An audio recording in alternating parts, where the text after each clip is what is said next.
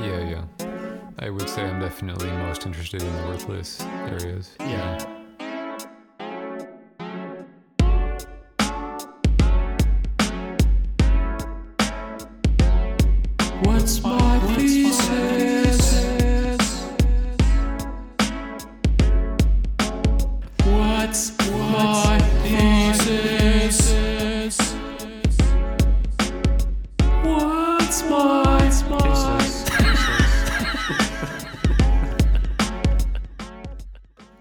to What's My Thesis. I'm your host, Javier Proenza. Every week, my guests and I share the answers we found to the questions we have. Join us as we explore and expand our worldview through research and ask, What's my thesis? And today I'm super excited. I have a guest, another guest that I met through the internets, which is one of my favorite things. It's like, it literally is social media if you really want to make it social. But Peter Max Lawrence, and I'm hoping that this might be the first name I get right of a stranger. Did I pronounce that correctly? Yeah, you got it perfect. All right, cool. Uh, yeah, it's Anglo-Saxon, so you got it. It's fine. Yeah, I know. It makes it so much easier. That, that's. Uh, I wonder if we had been colonized by like other cultures, if we would be like speaking Swahili, and those would be the names that would be like super easy to to pronounce. Uh, I would assume so. Yeah. So you live in Athens, right? I do. It's actually a very complicated story, but uh, yes, I am living here. I've been here for about six weeks now. Uh, I had an intention to move here uh, about this time next year, but uh, a wildfire devoured my house and all of my uh, art belongings, or belongings, all of my art. For the last 30 years, it's not in museums or galleries or private collections. Whoa. So that's yeah. So it's split up the time or time. It's split up the time zone. Yeah, that's insane. Yeah, we got a lot to cover. I'm Yeah. just kidding. no. Uh, so did w- it burnt down? I'm. Is that California? No, it was um, actually southern Colorado, about 90 miles north of Taos, New Mexico.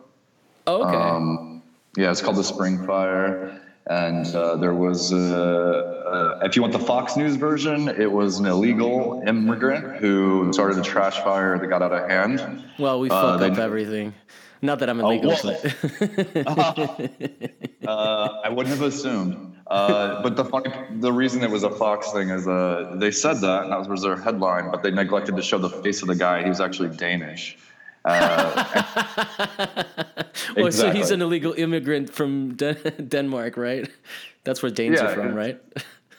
He was just off his meds, living in the middle of the woods, and was burning his trash. And apparently, had done it several times before, and then it got out of hand. And I forget the acreage that burned, but it's the third largest fire in Colorado's history. Um, uh, yeah, so That's it was insane. about. Yeah, that was about two months ago. So I had just left to go to San Francisco just to get my paperwork in order to change my um, medical care over to Colorado. And while I was there, while I was there, the fire happened, and I had no place to go back to. So it's very. I when I, I grew up in Kansas City, and I I love Kansas City, uh, Kansas and Missouri equally. Uh, it took a lot for me to move to San Francisco, and I fell in love with San Francisco the first time I went to visit. And um, I've traveled quite a bit in the last five years professionally, and I have to say that uh, Athens, like I would say, less than 48 hours, I was just enamored by the city. So. Wow. Yeah, uh, Barcelona was a close second, and like the sense of me feeling like I could live somewhere, especially in the European continent. Um, but I don't. Athens has. Um, I I, I hesitate to like use American descriptors or like you know it is all very colonial and horrifying.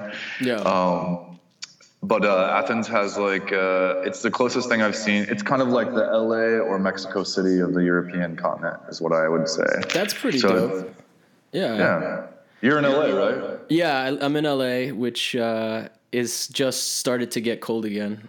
Um, but Which means 75 degrees or something? yeah, which means I need, co- uh, uh, you know, blankets. but It's, it, And the snow is rain there. I understand. I understand. Yeah. Oh my God! It thundered the other day, and it was just like I was like, my my reaction was like, "What the fuck?" You you coastal Californians just don't understand thunder. I'm from Kansas, so uh, I well, I, lived it. in I- Florida, so I, I but it's it, you know Ah, okay. you, you get you get acclimated to to to over here. I mean, obviously, when I go back to Florida, I love just sitting in uh, in screen porches and just hanging out and listening to the rain. And so, like my house is. Avoid- avoiding My- mosquitoes. I say. Oh yeah, exactly. The mosquitoes are crazy. That's I'll I'll take uh, less rain for zero mosquitoes. Yeah. Even though it means our planet is dying or something. Based So- on the UN report, of course. Yeah. Oh my God, that's such a bummer. Like the I, news. I, have to, I have a quick note though about Florida as well, just to put some icing on the insanity. Um, my poor parents, they were renting a place for the last six years or so in Florida on the, I think it's called the Treasure Coast. I don't know. It's like an armpit. It's not super far from Tallahassee. okay. Uh, and they had one last so all of their belongings burned in the fire as well and or the house that they built and stuff uh, but they had one locker of um, belongings in florida and i swear to god just two days ago the hurricane destroyed oh shit. yeah. They have they have some shitty fucking luck i swear to god. Oh my god. And like i mean it, it's it's uh we've talked we talk a lot about uh people's life's work on the show. So i can only imagine what it's like to fucking lose all of your work even if you're not like looking at it uh, and you're actually pretty far into your career right? I noticed that you i think you might be the first i actually haven't looked this up. I don't research my personal friends that much but uh but i mean not that we're not friendly but um we just met, and uh, so you have a Wikipedia page, which I thought was pretty impressive. I don't know Yeah. if that means anything or, or, or yeah. Don't, don't take it too seriously. And don't believe everything you read. That's all i gotta say. Yeah.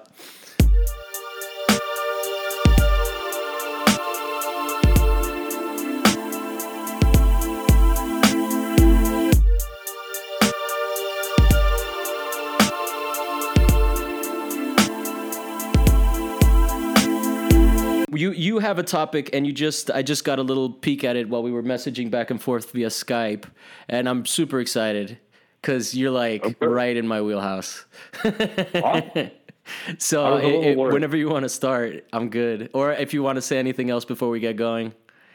Well, before we, I mean, to be honest, like I, I mean, I, I was using uh, the topic that I threw at you, which we can, I guess, bring up, which is basically more of a way of like, um, based on what I was, uh, what the the podcast I've listened to previously. Uh, and by the way, I, I I was in class with Seth uh, years ago. Oh, Um, really? so- yeah, so it's unfortunate we're not on the radio to to gab about uh, SFAI, but um, yeah, uh, I, I actually the topic I picked, which was somewhere in the sense of uh, '90s independent superhero comics and DIY zines. I'm actually coming from a Kansas City, Kansas, so like a, a midwestern sense of that, but sort of the queer identity politics that came through that, and then how that led me to filmmaking, which Cool. is I'm fascinated already. I don't even have anything to interject. I just want to listen. Oh well, you need to interject because I I can talk, but I will I will definitely riff and go into other places. Absolutely, that's the show. In a nutshell. Okay, perfect. And and again, try to keep me under uh, keep me under thirty minutes. I'm just kidding. Um, 30 minutes no i need at least six hours Okay. that way i you I know that give- way you do all the work and i do nothing I can give you I can give you nine hours if you need it. Um, yeah. But so if it's in your wheelhouse, tell me. I'm I'm actually more interested in what do you mean. What do you mean by that? What, Well, do you have I mean- the, uh, the 90s were definitely uh you know my uh intro into comics i was probably more at the time into you know the things that 12 year olds uh, cisgendered hetero boys are into which is like the things Ooh, you just do- outed yourself. what's that I said you just outed yourself. That was funny. I'm going. Oh yeah, I'm totally, uh, uh, I'm totally the patriarchy right here. But um, Okay. but yeah, uh, you know stuff like like Wolverine and whatnot.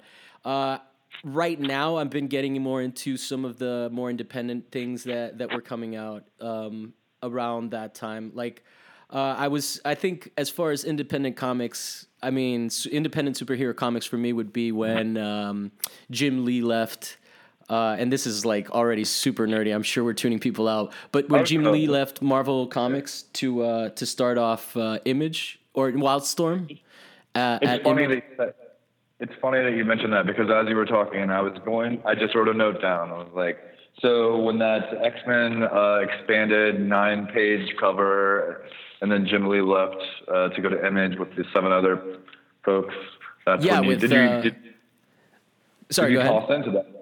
No, did you get into Wildcats or? Oh, Wildcats is my favorite. I think like by far Uh, is is is you know we got the Alan Moore books that that he wrote and um, and all of that. So I I would say I mean Grifter like they've tried to integrate those characters into um, into the DC universe since they bought them.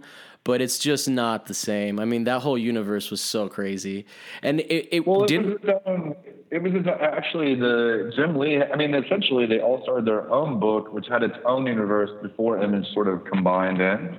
Oh, is that how it was? I mean, I think that was the initial impetus because, especially with the Jim, like Wildcats, like they had a. He, I mean, that, let's also talk about how it's a, it's a X Men ripoff, or actually, it's kind of a Avengers X Men blend ripoff. But, yeah, um, exactly. Because they're all from one planet, but or most of them are from one planet. And one And- was like a slave demon race, and the other one were like these, Yeah. whatever. Yeah. But the the Daemonites were cool. uh, you're, you're a voodoo fan. You are a cisgendered white male. Okay. I'm sorry. Absolutely. Sorry. Although I probably am more of a zealot fan. Ah, well, she was hot. How, what were we gonna do? Yeah. Yeah, I don't. Um, honestly, yeah. Actually, Wildcats is one of the. I think. Wait, so how old are you? I'm 38. Okay, I'm 41. Uh, I would say that I had bought some Batman. It, comic books weren't really readily available in the area that I lived in, not even like uh, in grocery stores or whatever. Um, but I feel like I was there for sort of the ride. Like when I got into them, there was a comic book store that opened, and it was like the height of Youngblood and Wildcats coming out. Yeah. And it blew my mind. And as much as I cannot stand Rob Liefeld, Liefeld, Liefeld, whatever his fucking name is, um, I do appreciate later on what he went to do, offering Alan Moore uh, and other writers to sort of take over these characters that were obvious and horrible parodies of the DC and Marvel characters. So Yeah. um, yeah, there's a, So- so much. It's, it's the writers. I have to tell you, I follow writers more than artists, but I did start off. I did start off following like Jim Lee is an amazing artist. There's no doubt. Yeah. Um, uh, can you name the other seven image uh, artists? Uh, I think uh, Todd McFarlane was one of them, right? uh, okay, good job. Jay Lee. Jay Lee was not one of the original seven. He was number eight. But go on. Uh, I mean, you you're already know more than I do. uh, actually, as I as I said that so clearly, I'm like, actually, is that true? I, no, I'm pretty sure he was. Uh, he might have been one of the first seven, but he was really bad at releasing comics. If I, I know this for a fact, like his. oh uh, yeah, yeah. No, that was that's why he probably why he sold the imprint. No. Yeah, there was. Uh, hold on, let's see. Eric McFarlane. I mean, I love Savage Dragon, um, uh, which was going to be my lead into my fire story. Actually, he he too lost all of his art uh, sometime in his late twenties due to a house fire. Oh really? Uh, yeah, that's why the Savage Dragon starts off with the him naked. Also, as a gay male, I just gotta say, naked, you know, Green Hulk waking up in the fire with a fin. I'm there. I was there. Yeah. I was sold. Well, we were all going Uh, through puberty. there was something for all of us. It's not like the men are are, are Yeah. not scantily clad as well. Mm-hmm. Which is where I was going to get with my queer identity politics later. Um, wait, so Cyberforce was Cyberforce was uh shit. I forget his name. Uh, fuck Cyberforce. I want to say Mark something. Then there was Jim Valentino who did Shadowhawk. We Mm-hmm. are totally losing all these people. This is going to be the least listened to podcast ever. Um, oh yeah, no. Uh, w- this is like a conversation only we're enjoying right now, which is fine. It's fine. That, that's how I roll. Um, but it, it, so it actually it feeds into the independent nature of what was going on at the time. I didn't quite understand. Like this goes to I, I, I like Nirvana, Pearl Jam, the whole Seattle scene. There was this movement culturally where everyone wanted to get away from labels or Ticketmaster or not be controlled. And so it's interesting to like be going through puberty as like this industry that you dipped into suddenly you see the creative freedom. And mind you, there are some major horrifying mistakes within those. Um, I mean, again, all these, the, the majority of those image characters, the superhero ones, were ridiculous and somewhat obvious parodies of exactly what was already popular, uh, Marvel and DC. Yeah. So, but whatever, you know, that that opened up another book, you know, in your mind. Like, okay, I can make a character. Like, I can have my obvious, like, uh, you know, remake of Wonder Woman, which leads us to more Alan Moore. I, I, I really want to. I really. I don't know. Did you read Promethea? no, I didn't, but uh, Oh. But he he definitely left a, a pretty good mark on uh, on what's it called on all those books. Wildcat. Yeah, on the Yeah, Wildcats. I actually think his Wildcats work is some of the just. I mean, it's great, it's fine, but I think it's some of the weaker stuff. What he did to the Youngblood and the Extreme universe, Uh huh. he had amazing. If you didn't read the Supreme comics, No, no. Oh, so I also was on a budget. Oh, no, no, no. I I understand completely. Actually, the main reason, like, I haven't really been frequently reading comics probably for like the last 15 years. Uh huh. Because who the fuck, who can fucking afford them? They're Oh well, Once uh, not to plug a service, but we actually it's terrible. But there's that Marvel Please Unlimited do. thing. Marvel oh, that's Unlimited. Marvel. That's Marvel, though. Yeah. Do they offer other? Yeah, yeah. No, Mm-hmm. unfortunately, they're the only ones that do it, and it's a terrible service. Every a couple, every time that they reboot the app, like I can't log in. I'm currently in the process of not logging in, uh, or not being able to log in. So it's it's uh, it's not the best service. I horrifyingly found, and I, don't, I think it's available in the states too, but I did find it here in Europe. There are a couple web pages where people digitally scan comics, just like your, you know, your uh, illegal feeds for TV shows. Yeah, yeah. They're out there. I feel horrible though. Like I, I like when I, often I read stuff and like if I really, really am into it. I mean, this was before my house burned down. Now I don't care about possessions at all. Um, but I would still go back and buy. Like, there's something about having the comic books and graphic novels for me. Having them around just as resource material is really important. So Yeah. if something's good, if something's good, I will, I will make sure to attain it on some level somehow. Yeah, yeah. I, I, I, for me though, like, I'm trying to like cut down on like books, and and things that take up actual space. Actually, you said something that like now you don't care about uh, possessions. Tell me more about that. Expand on that. Obviously, losing them all is to be like uh, traumatic, but it seems like you want less now. How does that work? Um, I honestly, I honestly have been doing this probably. Uh, well, when I moved to San Francisco, I was broke from the second I landed there, and could barely survive. And that's really when I stopped reading comics. Uh, other than the library system is amazing in San Francisco. Yeah. So I like, I'd be like a year behind on on, on stuff. Um, just reading the condensed uh, graphic novels. But yeah, with concern to stuff, uh, I mean, I don't.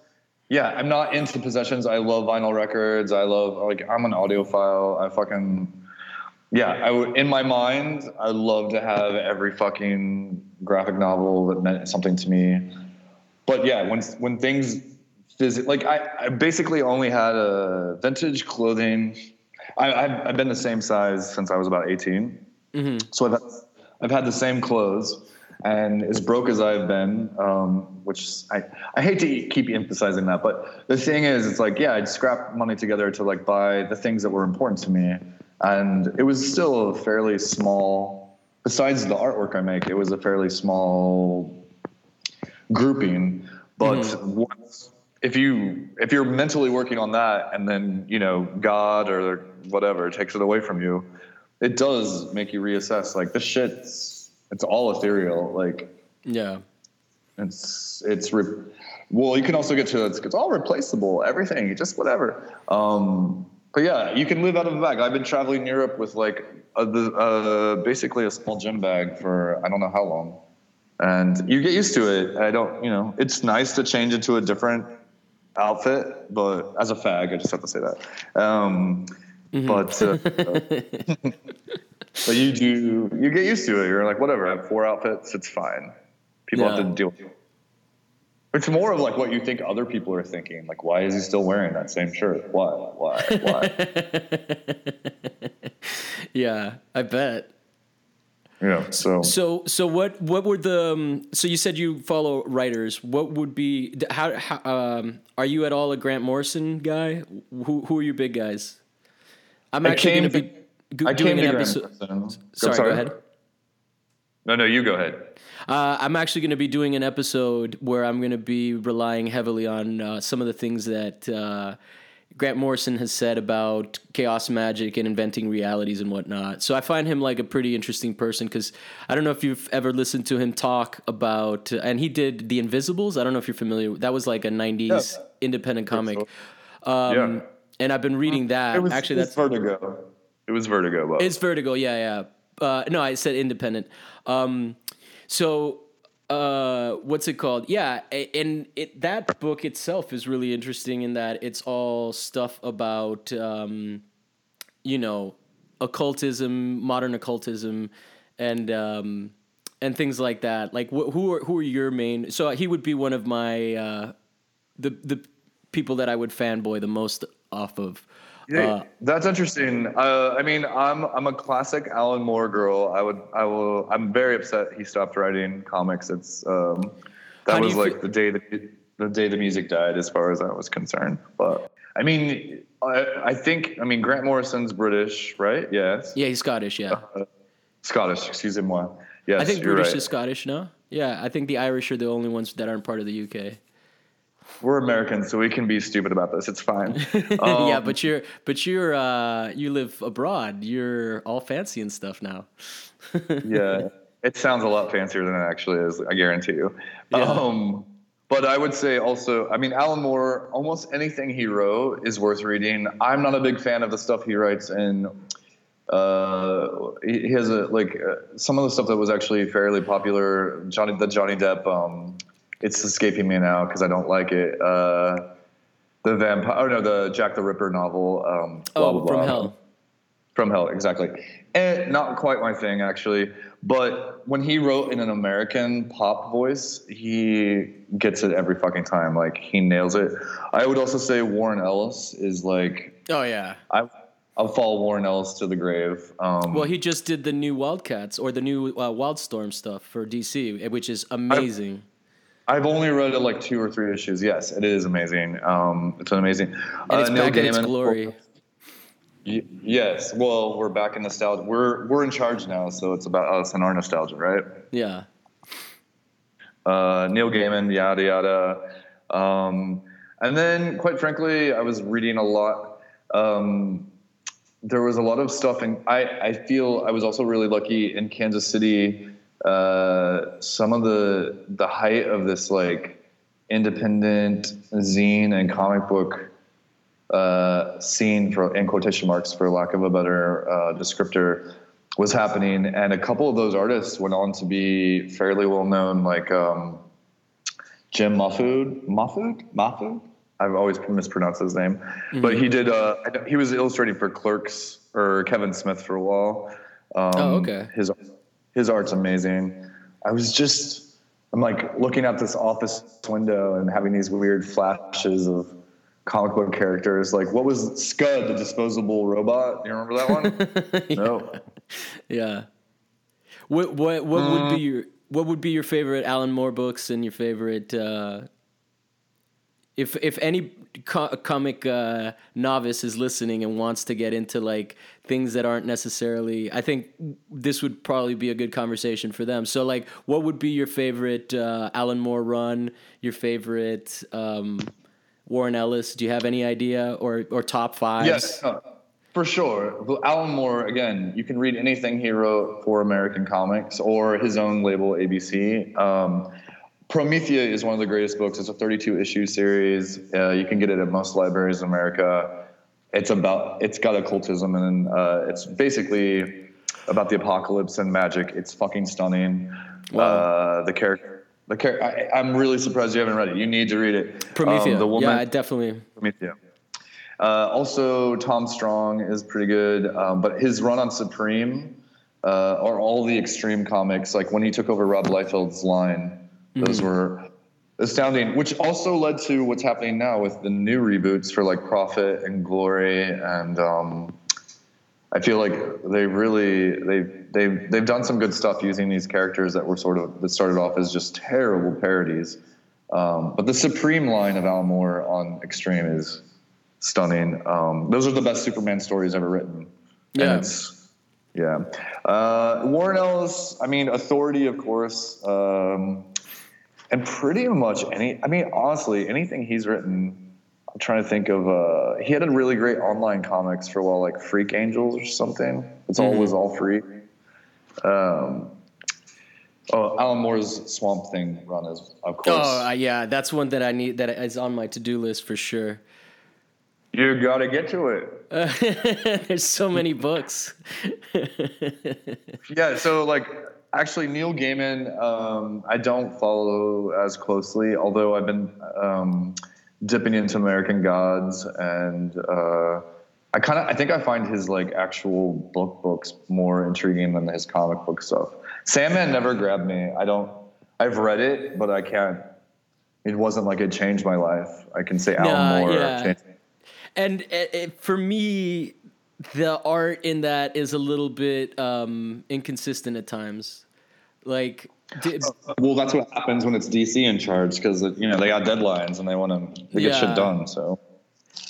yeah, Yeah, there was there was there was something beautiful about some of those those image stuff where the, it would come out and you'd get like thirsty for it and it would just go away and you're like, what? Oh, yeah, yeah, that's pretty much half of the books that I that I liked back then. Um, have you so so like tell me uh, a little bit about how this leads into your broader topic because right now we're just like two nerds talking about comics, but I think Oh.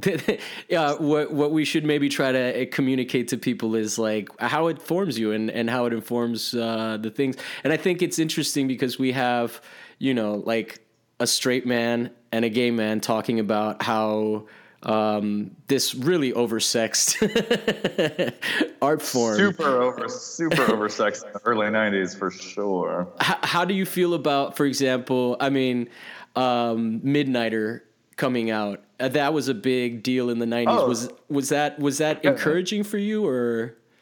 For sure. I mean, that's yeah, that's with Authority and with Warren Ellis. Um, yeah, uh, you know, at that time, I'd actually, I was happy to see it. I had already started to kind of fall. Some of that, like with adult eyes, this is a phrase I like to use. Um, you can adopt it for anything.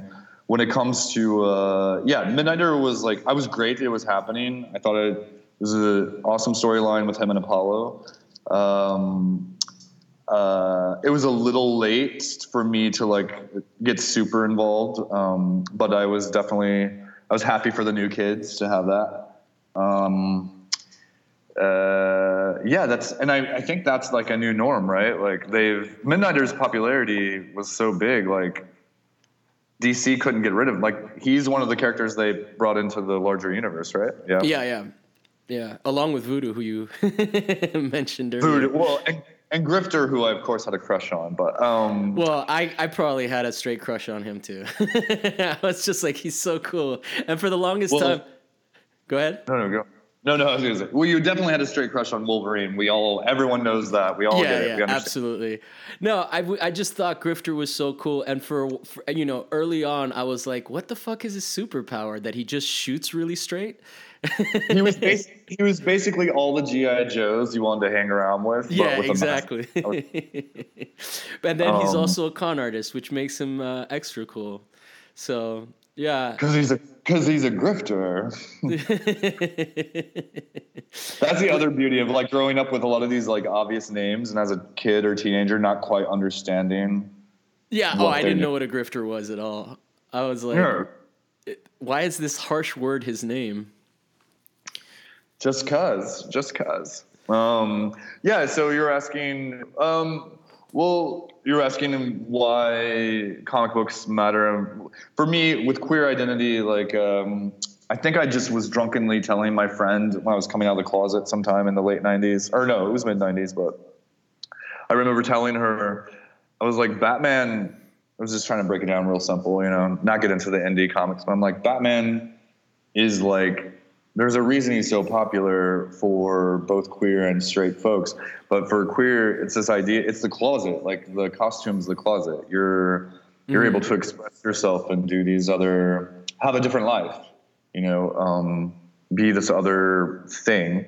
And uh, I mean, it seems so simple when you think about it as an adult, but at the time, you know, you're like, why do I identify with these? I'm I'm also adopted, and I'm from Kansas, so of course, and my name's Peter, so I've got Peter Parker. Yeah. yeah. I've got I've got the Smallville, Kansas, and then I've got this idea of like wanting to be part. Batman is actually the villain. That's a separate topic. Um, he represents everything horrible in capitalism. Rich person who thinks he can solve everything. But um, yeah, and far? he's like, you know, authoritarian decision making. which is why Alan Moore's run on him is so amazing because it's true. Like a lot of those villains only exist because he's Batman. It's not like uh, he was actually stopping anything. which He's which one the- are you talking about? Are you talking about the Dark Knight? Mm, I was, no, that's Frank Miller, who actually Oh, I do sorry, not yeah. enjoy. I kind Uh, of no, confuse it's- them sometimes. It's okay. It's all right. It's, it's very complicated. The, the listeners are going to be very confused. Um, no, the Killing Joke by Alan Moore is pretty stunning. That's where he sh- ends up. Spoiler alert: He shoots Batgirl in the back, and Yeah. Well, I mean, she was Oracle for a while, so everybody knows that she got hurt. do It's they? not too big of a spoiler. Do they know that? Um, All right, we know that. uh, so But- you like the Killing Joke? It was pretty dark. Yeah, the, the um, I, I haven't read. I know that there's like some storylines right now with the Joker. The Joker's probably one of the scariest, even before the um, the um, Heath Ledger movie. yeah, exactly. Even before that, it, it- he's he's pretty fucking terrifying. As far as like, uh, I um, there's I, I don't know if you've if you play video games at all, but there was the uh, Injustice video game, and uh, I do not play video games. I'm sorry. This No, is where you lose me. This is this is where I turn into an old man and crumble into a ball. I'm sorry. no, it's fine. The um, so in that game, it's a it's a fighting game where DC comic characters fight each other. In that game, he has this move where he takes out a, a crowbar and he just beats the shit out of the opponent, and like that still gives me shivers. It's like eh, he is just such a terrifying. It's like there really is nothing more insane, more more uh, terrifying than a normal human being without superpowers that is completely crazy but sounds rational at times and you can like kind of understand where they're coming from. Uh, they can kind of persuade you to their point of view. Like that's maybe one of the scariest uh, villains i think in comics Well, he's, I mean, he's a he is a metaphor for. I mean, whatever generation, even the 1960s TV show, he represents the, that character in particular. And yes, it is a brilliant character. It seems so obvious and kind of like um, sort of flaccid or uh, placid, I should say, on the surface. But he um, he represents terrorism from every angle. Like that's how he's constantly rewritten. That's Yeah. That's why there was an update on his character. Yeah. Yeah Uh, and they just i think they just revealed his identity and they were like like in i haven't read Oh, the they've done that like seventeen hundred times, and they change it. It's well the, horrible. the i think this Jack time it was whatever. it was what's his face, um, the big reboot guy at DC. Uh, I forget his name. Geoff. Uh, Geoff Jeff Johns. Johns. No. Yeah, Geoff I Johns. guess. I don't- Uh, he's like, and he wrote it where it's like he's actually three different people. So I get it, Of it's course. it's it's or there's actually three different Jokers, so I don't even know how that plays out, but it's pretty interesting. How do you feel about these characters, especially the more iconic ones, and uh, or how do you feel about comic book movies? Because that's something that's interesting to me in terms of like, um, just like it is a style of cinema now, right? And Yeah. and it is a style that can be referenced. And uh, you look at like, um, I think the guy's name is Stephen Wynn, the the um, the director of, or I, I actually don't know his name, the director of Kung Fu Hustle and all those movies, who starts uh, referencing the Matrix in in Kung Fu Hustle and whatnot, uh, with all the. Um, uh, Agent Smiths and like and it, they're they're constantly making references, cinematic references. I think that like somewhere down the line we're really gonna get into this uh, interesting world where like there might be a scholarly study of this period in th- in cinema. Uh, how do you feel about that? Yeah, I don't think we have a choice. I mean, I have multiple things to say on that, so we could go for days. Um, Let's do it. Yeah, I don't. I, I'm. Re- I've been very disappointed by the majority of comic book films. Um, mostly, uh, I agree with what you just said with concern to their sort of um, references and with re- references, which actually leads to the image thing. So now it's become so ubiquitous. There's the parodies of them. Like Deadpool's a good example now. Like it's Yes. a better. Deadpool's a better film than it is a. comic. I've never was into Deadpool. Um, it's really immature the comic, yeah.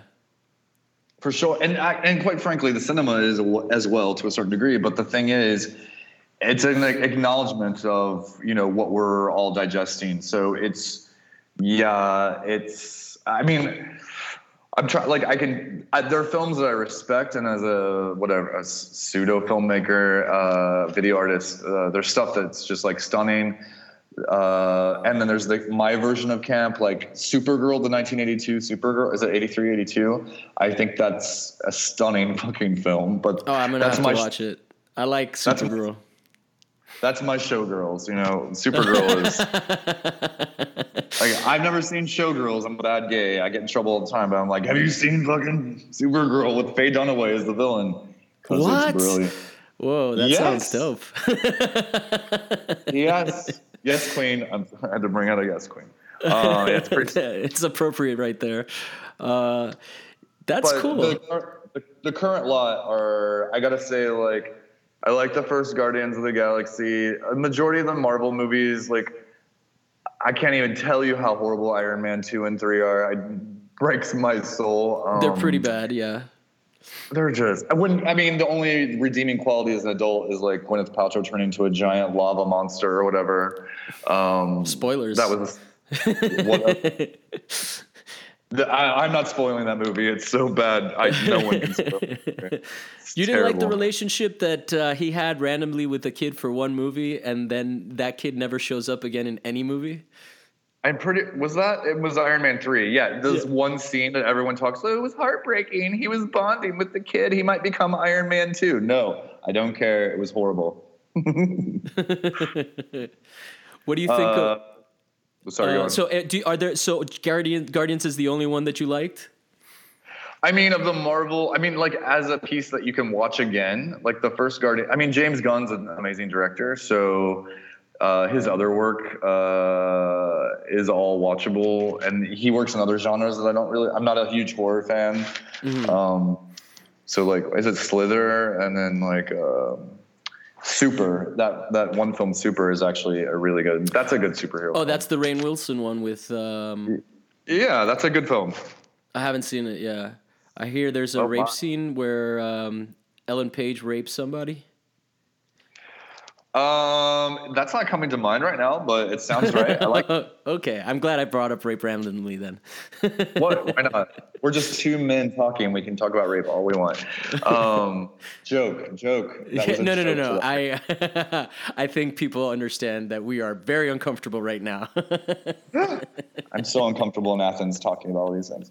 Uh, the Dark Knight, of course. I mean, I when I first saw it, I thought it wasn't that good of a film. Like whatever my initial reaction, maybe I was too stoned. It is a pretty stunning piece of cinema, actually. yeah. Um, I'm just. I want to give you. I want to keep on a positive note because I do like the Star Wars. I can't even talk about how much Star Wars has disappointed me and hurt my soul.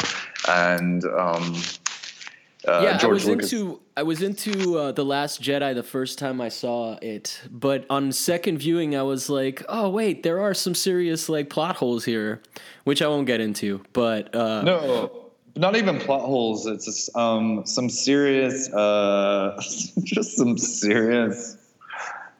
Uh, all I know is the first Star Wars is actually a terrible movie. It really is. Um, Empire Strikes Back is an excellent film, so I'll stand with that. But that had a spiritual element to it, or some sort of like sense of like. As a, I remember walking out of the theater of Empire Strikes Back. That was probably the first film. Like as a kid, I was like five or six, and this is why I don't want to take away from the new films because I know the kids walk out and have similar feelings. But as an adult, as an adult watching these things that are like are imprinted or like repeated to you, um, I stand by Empire Strikes Back. Like it has, it ha- It's also it's realistic. It's a, it doesn't end well. It's like this very uh, deeply disturbing message, but also it's about a journey of the the hero like learning something and learning about the world. The rest of it really like in a very short summation is basically American war propaganda on like sort of like conditioning kids to be like there's good guys and there's bad guys. We're fight, someone will win. But the thing about Star Wars that really currently disturbs me is that we are looking at it. Um, the Empire is America, and I don't mean that in like some radical leftist sense. no, no, It no. just- That yeah, that's like there's a whole subreddit about that. The Empire did nothing wrong. Go ahead. Yeah, well, I don't know about the Empire didn't do anything wrong, but the thing is, it's even more strange conditioning because as Americans, and this fits into our whole like Civil War and civil rights history, which is like the rebel is always that's who you're rooting for. So that franchise is really strange in the sense that you have this uh, people rooting for this thing, like you identify with the characters that are actually fighting the system that you're in, which is making you available to watch the movie that you're seeing. Yeah. Is that is that too far? I don't know. It's No, no, no. I, you're, you, you know, and I think that that's a lot of the pushback that people are giving the movies now. Uh, it, like, I think a lot of the criticism is sort of this idea that it's, um, it's liberal politics and and whatnot and anti-establishment. Uh, but it really has always been a, a story of like, you know, insurgents fighting uh, an established government, right? Yeah, which is the history of our, you know, the well, the history of the version of the world we live in right now, which is we fighting the British. I mean, that's why there all those uh, imperial commanders had British accents, but um, I don't know, whatever. He also the prequel. You know what? I'm starting to revisit the prequels, which were horrible, and we don't even Yeah. need to explain that. But in retrospect of the new films, I found the last one to be so so bad. I can't. I watched it actually here in Greece um, with Greek subtitles um, last winter. I was so appalled, but I don't know what happened. I don't know if it was because I wasn't in America. I don't know, but I just watched the what's it called, The Force Awakens? No, The Yeah, the something- last one was the Last Jedi. Force Awaken The- was the one w- the one before. Sorry, the titles are getting so boring and muddled. I can't keep track yet. Um, yeah, we're um, Laura Dern is uh, Princess Yeah, Leia yeah. is a secret lesbian lover. Yeah, that one. oh, is Um, that what was happening there? That's exactly. That's exactly. You didn't see that? Oh, no, you didn't no. see that? I just thought they had a mutual respect for each other. Oh yeah, no, no, that's not. No, no, it's it's Disney. It can't. It has to be more obvious. Um, yeah. Anyway, I'm going too far, but or not going too far. I'm just. I really hate Star Wars right now, and it it hurts me because that was my childhood. It really. Yeah, yeah. Yeah. Um, sorry, that was another tangent. No, that's fine. I, I, I, it's interesting to me. What I find interesting is that, like, okay, so you, you know, with the um, with the prequels, there's a whole generation of kids that grew up on that uh, on those prequels, and they love them. And they even though- love that shit. Yeah, they love them that even though they're absolute garbage, right? And so I think that that like kind of goes to what I'm saying is like there's going to be a whole generation cuz this whole thing of like making movies serializing movies the way that comics have always been, right? Is is what I find most fascinating. So like now we kind of are in this weird place where people are making movies that um that like are they're already planning franchises and they bomb before they even get off the ground, right? Mm-hmm. And so that balancing act is interesting. Suicide Squad, Suicide Squad. Sorry. Yeah, Suicide Squad and all of that, or no, or not just even that. Like I think there's like they, um, well, they just turned uh, the uh, what's this called, um, Unbreakable, and Split into a trilogy. Now they're coming out with Glass. And it's just like they're just it's this cash grab for like I think there was a period where it was all horror movies that were really popular like in the um, paranormal activity. That's what was selling. And right now obviously people are going to get burnt out on this but Yes, but the movie They- making s- the, the the the movie making techniques the the the things of like um you know tying seven different movies. I mean i don't even know how many movies have come out in the marvel empire at this point Well, right? you the, the sick sad part is Marvel is already ahead of this, and they are geniuses when it comes to the marketing. They're this next Avengers, the second half of the other horrible film, is going to reboot the universe. Yeah. So that, that also goes contractually with the actors. So it's that that part fascinates me as an adult too. Like, okay, these people either get paid an enormous amount of money to come back, or they come up with like uh, sub roles, and then they well, you'll see. I I have my theories about what they're going to do with the Avengers, and then I'm all for like um, yeah. I wish some of the films that I grew up with had had some of the special effects that are available now yeah just to like help the story along. But also, I think like um, I've really been revisiting uh, Batman Returns, which I know a lot of people don't like. Uh, the Michelle Pfeiffer. The the, the got- movie the movie that Tim Burton bought a whole bunch of uh, set lights and turned them all off for. Is that what happened? I love it. Um, no, I think that's the the joke about Tim Burton movies though that he just doesn't light his sets. he well before he went to make. I mean, the problem with the Johnny Depp problem and the Helena Bonham Carter. I can't. Tim Burton was a decent director, and I don't know what went. I don't know what happened. I don't know what happened. I still, I still don't know what happened. But anyway, It's it started to happen around Big Fish. which is actually washable. I would argue it happened with uh, no, actually, he. You know, I have this theory, or like sometimes I only have so much room in my brain, and it's like uh, for the longest time, and this goes to a gay joke. I was like, I don't have room for Mariah Carey. I just don't have room for her anymore. Now, mind you, this was like. When did was you make that 90s. decision? That seems like a pretty pretty formative one. This was in the '90s. That's what I'm trying to get to. Like, I don't have room. I don't have room for Christina Aguilera and Mariah Carey. I just don't. I just, I just, I just don't. So you picked Um, one? Would you, you picked Christina Aguilera? Mm, oh, like for two years, and I was like, oh, I'll take Mar- I'll take Mariah back. It's fine. Um, you can swap. You can swap them. It's fine. Okay. The blondes. Don't forget in the late '90s, the blondes, like the Jessica Simpson. I was like, I just don't have room for you. I have no idea. I just can't. I can't. No one up. had room for Jessica Simpson. until No. she married Nick something. I forget his name. Not even straight guys had uh, time for her. oh and that's wow, who- wow, wow. Yeah, yeah. there's just there's such a thing as too dumb. Well, speaking of that, when you were watch, or when you were reading comics in the '90s, were you? So that was the bad. That was like the height of the bad girl. Um, was it bad girl? There was a different term they were using, no? Where it was like all these sort of like anti-hero. Uh, I'm thinking of Vampirella and like Lady Death, and um, there was a whole series of these comics of like disproportionate body, busty Oh uh, yeah, anti-heroes. Yeah. I mean, voodoo, I guess, would go into that as well. yeah, yeah. Uh, so Sorry. you you said you wanted to get into like the zines and the identity politics. Uh, um, what what do you what do you have uh, to say about all that? Because to me, this is you know like you you don't necessarily always get to talk to fir- first of all comic book nerds period, but then like this is Real really fascinating. book. What's that?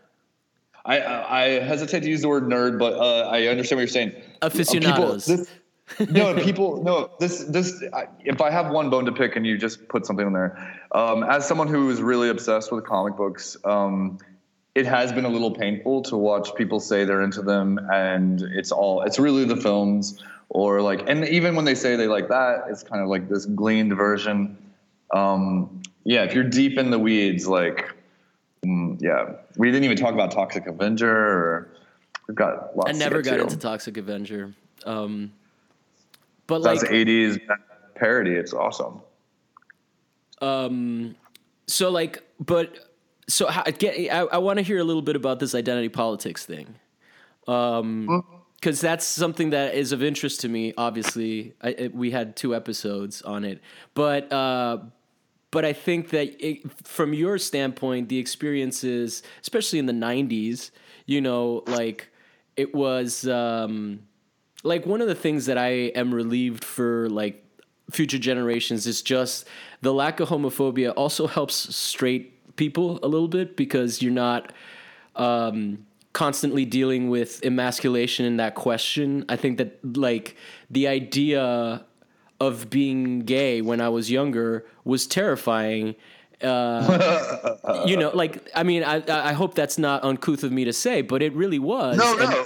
I no, it was terrifying for me. That's the part. This is where the identity politics kick in. But yeah, go on. So, so for me, what I find interesting about first of all, I I find the things that you're posting on Instagram to be fascinating. You post yourself in in uh, I wouldn't necessarily call it even drag because I don't Yeah, know that is it is it definitely drag? It's not drag for sure. Yeah, no, called- I, I wouldn't call I wouldn't call it that, but you do some. Um, first of all, like when I look at some of those images, I'm like, oh, that's a beautiful man, right? Which is a term that you don't necessarily associate with men, yeah. but. Um, there is something really empowering about the way that you that when I see you in high heels, you're very uh, you're, you're kind of rail thin ish, right? very, and some, very, very and, real. and somewhat tall. So it's not a body type.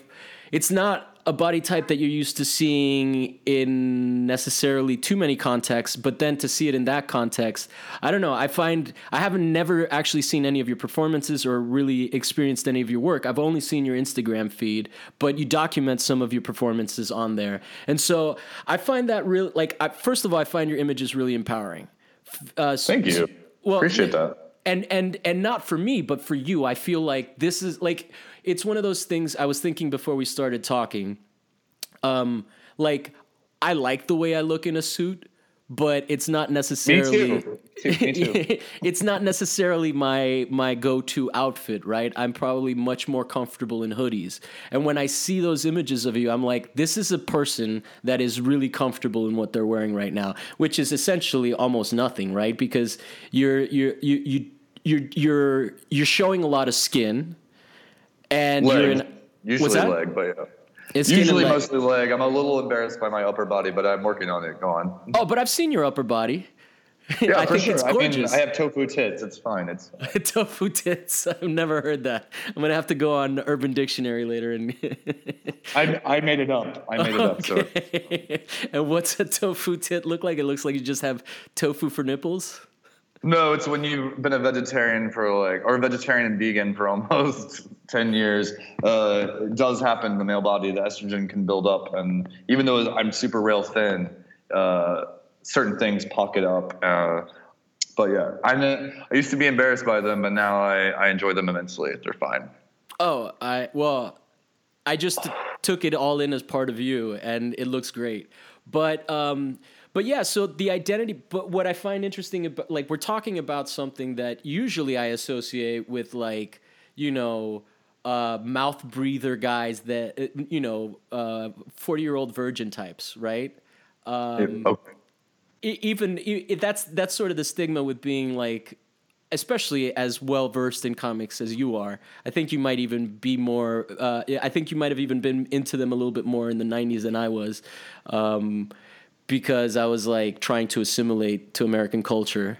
I remember going to comic book have our We all have our own struggles. We all. Have our own struggles. oh yeah, yeah. No, I remember like this is how late. This is a lame story that I'm gonna really enjoy telling. Um, when I first moved to the U.S., I would go to comic book shops and I would see the confidence with which other kids would talk to the comic book store owner, and I'd be jealous of that. And then like you know, now you look at at how culture sees that. Like you look at the Simpsons comic book guy. I'm like, I didn't necessarily want to talk to that guy. I just didn't know how to like connect with people.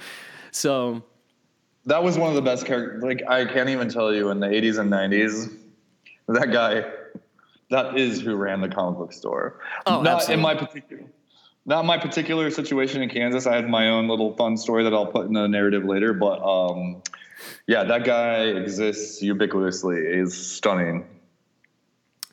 But there is a lot of like, like we talked about. There's definitely a lot of sexuality being explored in those comics, uh, and so so like, t- tell me about this identity uh, thing that, that that because I think that there is going to be some overlap, and then there's also going to be uh, some divergence, and I'm interested in finding that space or defining You, it.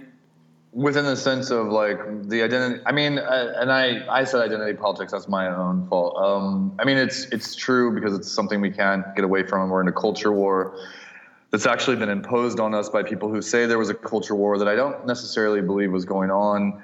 As someone, as like a repressed homosexual in Kansas, um, all I know is like one of the for me. Uh, I mean, I everyone has a different story on like when they knew or they were gay, or uh, these things are. Uh, it's as singular as every individual you meet. Um, I'm pretty. I have a very clear idea that I was well aware of it at a very, very, very, very, very early age. I also, my parents are some of the sweetest human beings on the planet. They told me I was adopted from the moment I understood what that meant. And so I personally can only speak from the sense of um, I just know that my family loved me, and I also knew that like I was in this special position in the sense that uh, I had been given up and someone had taken me in. So there was an extra added, like knowing that I was gay, and then knowing that uh, I didn't want to disappoint the the people that were taking me in. Um, I had to like create um, in my mind, like I, my parents, you know, at this point, like were nothing but supportive, and I, I, I revel in this story because I often talk to so many people who, of course, we all have problems with our parents, and I'm not saying they are they were absolutely perfect, nor was I. I was a fucking demon, by the way. Um, there's nothing, there's nothing worse than a repressed homosexual as a teenager. Let me tell you, um, or let them tell you. Let them tell you. Uh, but that said, I the healthy outlet was comics. Like honestly, also uh, honestly, I hate that phrase now that Trump has besmirched it. So, uh, I think I think I also had an unhealthy obsession with WWF as a kid Okay. and I like a truly unhealthy obsession with it. And um, I didn't even quite understand. Like that's even before I understood. Like it wasn't even about sexual desire. It was just like um, I, I I actually don't even have the the words right now. But I I all, all I know is that at a certain point, comic books uh, uh, were no one was going to judge me. Like they were going to judge me for reading and being geeky or whatever the term was at the time. But uh, no one was going to be like, oh. And also, you have to understand too. Like I've been drawing since I like I used to get in trouble as a kid, and the first thing I would do was draw. Uh, when my if my toys got taken away or um, I was grounded, I mean, my parents learned very quickly that they had to take paper and pen away from me because, uh, yeah, like if you had to ground me, I literally, if you really wanted to punish me, you had to put me in a corner, and even then, I would use my imagination and be like, recreate the toys and create stories, yada yada. Um, no, there's many times where I got grounded, and I uh, my brother would have access to the toys, and then I would come out from being grounded for like two weeks, and I'd have a whole new set of toys I had just created by sitting down and drawing on like you know uh, spiral paper or whatever. That's dope. Like He Man, you know, I was obsessed with He Man, Yeah. and they took all the away, and so I just redrew them and played with played with those paper dolls. nice. Yeah. So, um, is that is that feeding into what we're asking? I'm sorry. Yeah, no. Uh, well, and then like I mean, what characters were, were important to you? Obviously, Wolverine was was a big one. How did you how did uh, Wolverine speak to you specifically? Well, I'm glad you asked. um, I'll tell you some of the things that that that I that that that it, it, it impacted me. But go ahead, you first. Well, I, I no, I can't wait to hear. Um, well, because I also just want to be for me as a comic. This is the difference between comics and movies and whatnot. And Hugh Jackman's an amazing person. I I hear he's. I know where you're going. Go ahead. Yeah, I I identified with Wolverine because he was this short, stumpy. Like the fact, like in the comics, uh, and not always accurately drawn, but if you read enough of them, you understood he kind of he was freakish. Like he was this small uh, It's like of five lightning. two. Yeah, and then you know, they get him in the movie, and he's an Australian, is like whatever, six foot tall. And then the other thing that they dropped the ball on is that um, Wolverine is hairy. He's got a hairy back. He's got hair everywhere. And as a hairier person, that really spoke to me. Yes, they let you down in the movies, didn't they? They let you down. Yeah. I, I I, would love feel- for them to recast him more, more, more true to what the original was, and none of those movies were actually any good at all, unfortunately, except for the last Uh, one. I, I actually argue the X Men Two is all right, but it's um, but only No, no, I mean, I, I mean the Wolverine movie specifically. Oh yeah, yeah, yeah. You're right. Yeah. Oh, by the way, yeah, my computer. Yeah, I was watching Wolverine. Is it three? Logan, whatever. Hmm. Um, that computer. I was watching that on the computer. That that's one. That's one of the burned in the fire. I I went on vacation. I was coming back. I'm like, yeah, I'll watch the last 30 minutes of Logan. No, I still haven't seen it. So, Oh, it's pretty good. but what you know what I argue though? I mean, it's similar to the Hulk. If you're going, if they have that technology, Wolverine might have to be like a CGI character or, uh, because he's a mutant. He's like this. He's another being. Like he had a whole very specific uh, size and style. And yeah, the movies didn't capture that at all. So, Yeah. uh, yeah. So But how did what was your thing? how did he speak Oh. to you? Like what what, what was uh, what were the things about him other than the fact that he's short? Because you're tall though, right? But I was very short in high school, though. I should tell you Oh, that. okay. I was.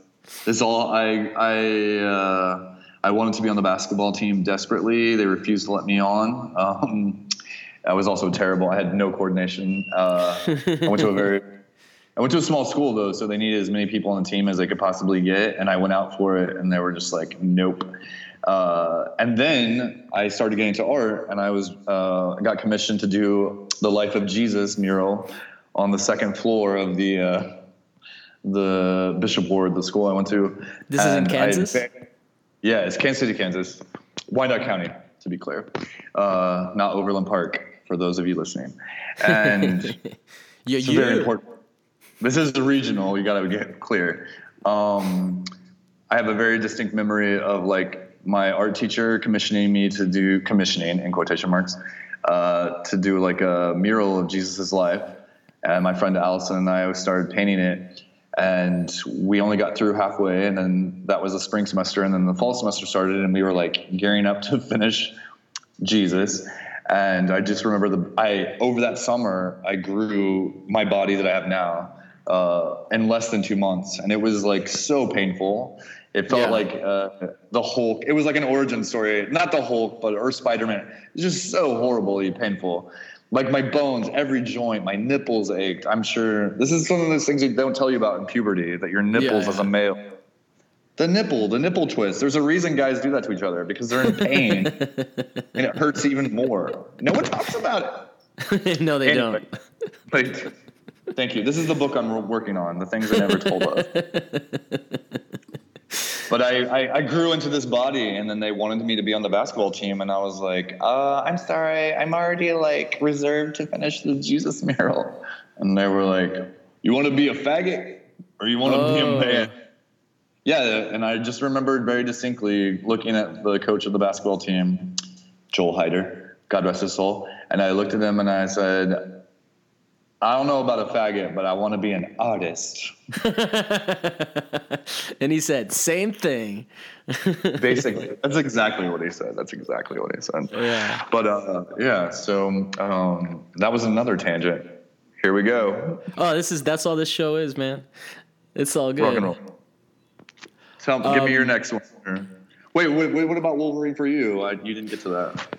Oh, just uh, first of all, like the idea of something that size, of someone that size having that much power, because like with the the fastball special, for example, right, is when Yes. when Colossus. Oh, we're nerding out now. When Colossus picks up. Uh, Wolverine and he just throws him at people. Yep. And so and then the idea of berserker like it's uh it's so much power in this little package right and and i think when you're when you're a teenager when you're growing up it is empowering it's sort of like uh you brought up he-man and i don't know if you've seen that well i don't know if you have netflix out in athens but there's um there's a series called the toys that made us and uh and they talk I about started to watch it. I didn't. so they did Go on. it, it- on the He-Man one. They talk about how this guy was just obsessed with making, um, you know, a, a, a huge, powerful, big. And if you look at at uh, He-Man compared to the other action figures of the time, the Star Wars figures, the GI Joes, like proportionally, it's a completely different scaling system, right? He's just like He massive. was, he was a real. He was a real man. He was Yeah, like, exactly. Yeah. Uh, well, I mean, he's a He-Man. Mm-hmm. That's such an funny name, though. I was always. I was always a She-Ra girl. I gotta tell you though too. But go on, go on. so, so what in that thing, what they talk about is in, in that documentary, what they talk about is how the whole premise of He-Man was giving kids the power, and his line is "I have the power." So I found Yeah. I found Wolverine very much empowering in that way, but instead of being like a huge muscly guy, he's a really powerful small guy. Um, Who's essentially immortal, but then just gets destroyed, like physically destroyed. I think there's like something, there's like an emotional metaphor of like uh, this this person who just you know he gets burnt down to his skeleton and then he can still regenerate. Like, um, so And there's like a, a, Don't forget a he's resilience. Canadian. Yeah, Don't and he's he's- Canadian, and he started with Alpha Flight. which had the first out gay comic character as far as mainstream comics go. Yeah. Who was that? Um, I again, I'm a bad gay. I just know he was an Alpha Flight. That's all I remember.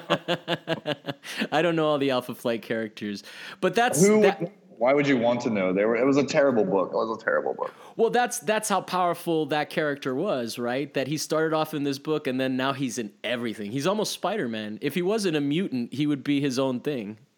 He's their most popular character. I would think. I would say he's surpassed Spider-Man for a while, but um, the because the 90s sure. cartoon, the '90s cartoon really brought him into the fold. Like everyone was like, Wolverine, Wolverine, Wolverine, Wolverine. Yeah, it's cool, man, to have just claws that you can fuck shit up with. You know, And you're right. He's you're right. The I didn't even really take into the his constant deconstruction. He was constantly being mutilated to the bone and then regenerating. So he is a, an amazing metaphor for like just survival, like the world. Yeah, so that's that's kind of what why I was drawn to him. I still have a massive poster that like uh, in storage somewhere that I'm just too old to put up in my apartment because I want Jim, ladies to it- respect me. Is it, that's your own problem. You gotta you gotta work past that. Is it um, is it a Jim Lee or illustration or is yeah, it? it's Jim Lee. It was it was uh, right around his uh, the height of his stuff. Well, to Jim Lee's credit, he is one of the most anatomically correct uh, when it came to those super proportions. Like he did a really good job of maintaining those characters. I thought. But Yeah. I mean, I say that now. I'm thinking of Zealot, and I'm thinking maybe not so true. But um, Well, what do you think about uh, what's it called, Gambit as a character? Because that's a character that came into being. I find him a little annoying. well, Gambit is the character.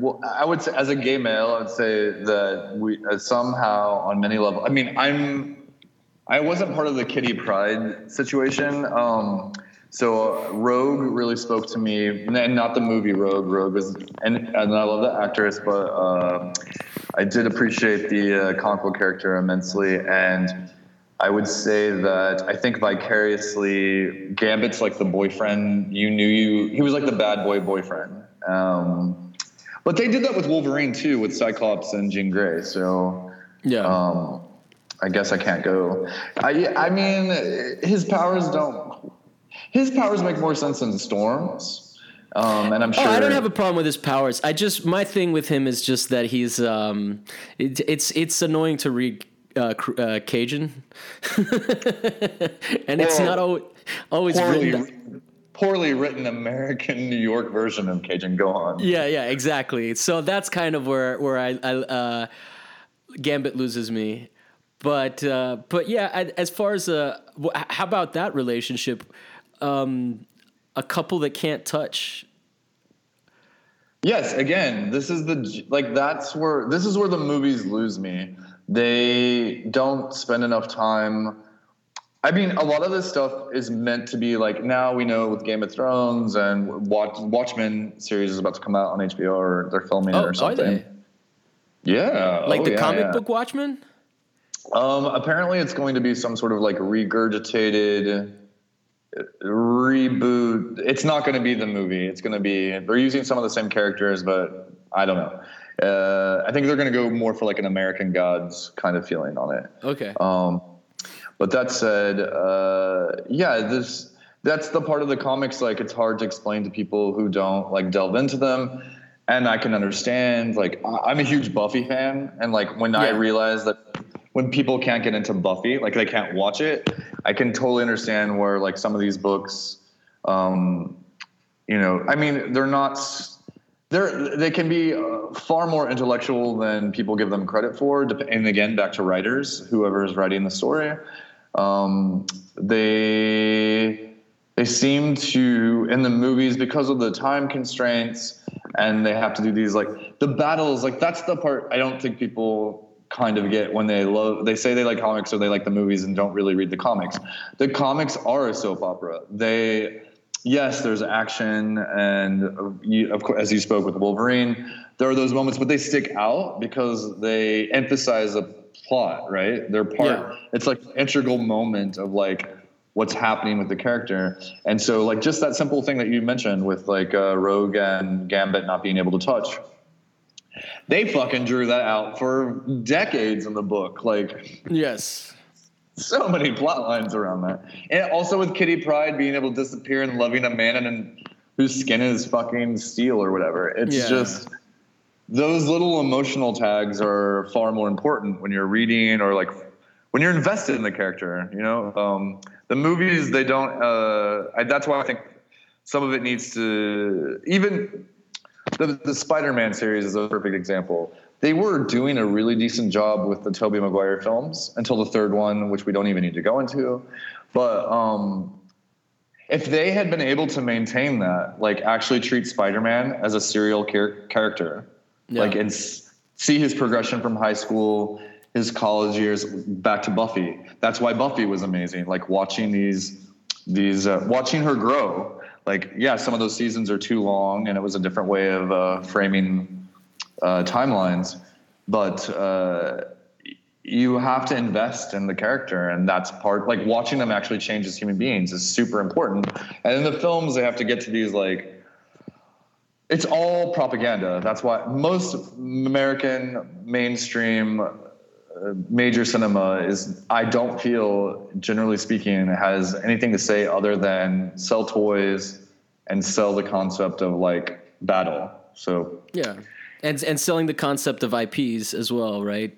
Uh, the uh, intellectual properties that they can, which is where where the backlash is going to start coming. I think for a while, independent films started to get a little too independent filmy, which is maybe why we're heading into this. Uh, I don't think I understand what you're saying, but I don't think that's true. There's room for both of those. I mean, those are different audiences as well, but um, Well, no, I, I mean- mean, I, I mean, in terms of like, I don't know. I, have you watched? uh Eter- oh, sorry, um, Little Miss Sunshine. There is, there are some some of those indie movies, quote unquote, that get to be a little formulaic, and I think, uh, um, I also think like there is something to be said Yeah, I- for like the Fast and the Furious is, right? Oh, okay, Mr. Straight Man. I hear you. Okay, okay. Wait, you don't you don't think uh, Vin Diesel is beefy and Oh, dreamy and The Rock? You don't even. I'm gonna give you a little inside tip here. This, I'm taking a puff of a cigarette. Sorry, as I did that. That's fine. um, Vin, well, uh, rumor has told me on many occasions that Vin Diesel is a very, very, very gay man. Uh-huh. Very gay. Uh, which, which is, I know this is just gossip. I'm sorry. I'm sorry, Vin Diesel. I didn't mean to spread this rumor on the. I mean, I Um, still, I, I he can still be my Toretto if he's gay. I've well, I would in this day and age, I would hope so. Uh, I've never seen I've never seen those films. I just my ex boyfriend was like a race car driver, journalist thing. I don't want to talk about, it. but those films just triggered everything for me. I was like, uh, uh. but if you're telling me they have decent plots, I'll I'll, I'll go back and watch them. I'll, I'll the plots aren't what you watch them for. Um, so actually, Oh, so- going back to, I want to go back to Buffy because Buffy was pretty big for me too. Buffy's a life Buffy was a life changer for everyone who watched it. There was a period where I was severely depressed, and I would watch those those uh, VHS recorded episodes over and over again. One of my favorites Yeah. is the the Angel Buffy crossover that takes place during the uh, Boxer Rebellion, which was really cool. Yes. And then, uh, yeah, I, I knew that you were gonna know what I'm talking about.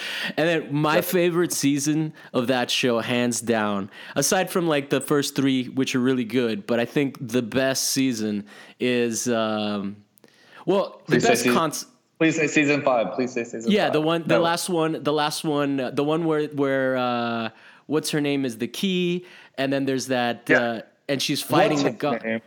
And and I think that what they did with the with the follow up season was really cool, where she had been in heaven, and then now she had to be back on Earth and trying to like exist.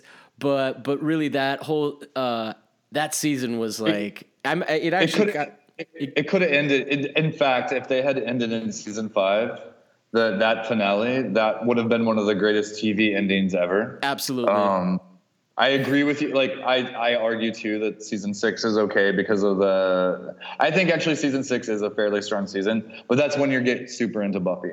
But season five, that finale, that the season five finale, was one of the greatest scenes in TV history, and I'm glad that you just brought it up. Oh no, I, I- I'm getting goosebumps thinking about it. It was it was that good. So like, and I love that like, um, because they introduced this sister character a few. This is Which is a brilliant, such Yeah. a brilliant introduction. they, they goes into introduce a random random sister character. Look how excited you're getting. I'm like out of my mind right now. I'm like out of my mind. they they they do uh they do some really cool stuff on that. But like they introduce her, I think in season four, uh, out of No, nowhere. they didn't. They didn't. No, no, they didn't. They didn't. They didn't. Oh wait! At the very last episode of season four, they introduce her. Yeah. The very last scene of the last episode, and that can I just talk about this really quickly? yeah, go ahead, go ahead. because that's a TV trope, and this is the. It's not just that they handled this so brilliantly. He played. Joss Whedon played with the TV trope. So in many sitcoms uh, and dramas over the years, when the during the seasons, and they weren't all like Buffy doesn't get the credit for being the serial show that it was too. Yeah. Uh, it actually is the staple for much of what we watch today. Oh, absolutely. Like the way that they yeah, and thank you for under thank you. And then uh, one of the things that I really appreciated about that uh, introduction, her name is Dawn. Yes. That's her sister, Dawn. The introduction of that character is so brilliant on so many fucking levels that it still hurts my brain because you could, if someone wants to even copy that right now, they they could.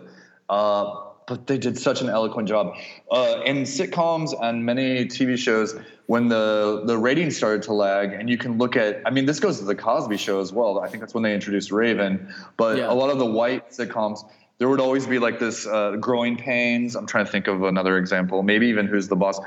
There's always like some redheaded adopted child who shows up when the ratings start to lag. yeah. And Joss, the ratings were not lagging for Buffy at that time, but they were having network problems.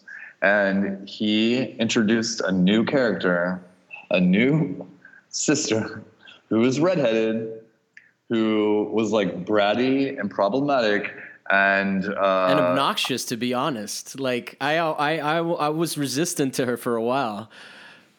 Brilliant. She is a brilliant. I still, if I could make a movie right now with any Hollywood actress, it would be her. I can't remember her name, but I love her. Go on. uh, yeah. So, so, and then also, I mean, it's we can't like deny the fact that Joss Whedon's fingers are in anything. He just uh, did the punch up for the Justice League movie that was terrible, uh, and he did the Not first. Not his fault. Not his fault. Oh no, no, it wasn't his fault. I mean, that whole movie was that. It, it, even the Justice League is uh, what's his name's fault. The the director. Who Zack Snyder? I liked the watch. I'm a huge Watchman, the graphic novel. I that's Alan Moore. Yeah. Just for the listeners who stayed. Um, that book is amazing, and that was a really hard thing to accomplish. I I am. I know that I'm in a minority here with concern to this, uh, but I actually think the Watchmen film is a fairly decent, Oh, I like film. it. I like it too. It's it it's really beautiful. That's one thing you can say for Zack Snyder. His movies, storyline wise, they may not be um, a, a tremendous, but even uh, Batman v Superman looks pretty nice. It's visually stunning. No, Well, I lo- you, you lost me at that one, but um, yeah. Vi- visually, yeah, because he's taking a lot of scenes from the con. Like he is one of the few people who takes like uh, the book seriously. So he makes iconic moments from uh, certain things uh, that other. He he knows what diehard fans want to see, and he does bring it to life. So I, I, will would him. That. disagree with that on how he handled S- Superman, and that brings us to an interesting uh, Oh, topic okay. because Superman is a is a divisive character, I think, in the community. Uh, but I fucking love him. I think that when people when people say that um, that Superman like isn't brave uh, because he had he it, like nothing can hurt him and all of that and uh, like I'm like you're missing the entire point. The point is Oh. that he is a god that was raised well by people from Kansas, and the danger Thank of him you. is was that yeah yeah I just said thank, thank, thank you. I'm from Kansas. Yes. on. Um, and and that's basically the storyline it's not about how brave he is it's about the constant decision to ma- he makes to not exploit his power over people and the danger of him like there's all that's why batman that's why the relationship between him and batman is so interesting batman and superman have a mutual respect for each other but batman knows that when it when like you know if anything goes wrong he needs that kryptonite and that's why he just has kryptonite with him all the time Well, Superman. I mean, essentially. I mean, we could get to the Abrahamic, you know, tale of which what they're doing. And again, as an adopted kid from uh, Kansas, Superman spoke to me deeply on a certain level. But he also, I agree with you uh, uh, on uh, what you just said. But I would also, I mean, he symbolizes America. Like that's the concept. Like, uh, like empirically, he has this power. Uh, does he use it responsibly? I mean, Spider-Man gets all the credit for with great power, blah blah blah, but Superman, yeah, defines that way more. And Yes, I would definitely. Also, I would also, I would argue also that Batman then represents the other side of America. Like it's like, I don't like using the term dark. It's an, I'm actually been trying to work away from this word mostly because I think the the I know it's ubiquitous in our culture and part of like fairy tales and all that stuff, but it's it's getting really problematic because it goes into skin tone. Even Batman being a white man, yada yada. It's this idea of you know black versus white, darkness versus light. Um, yes, symbolically it's important, um, but it's uh, that's a that's a different topic. But it's uh, it's something I'm actually deeply thinking about how we constantly use these words, even uh, when we think they don't have a. Uh, I think our vocabulary has much more of a uh, power than we we tend to give it credit for. Oh yeah.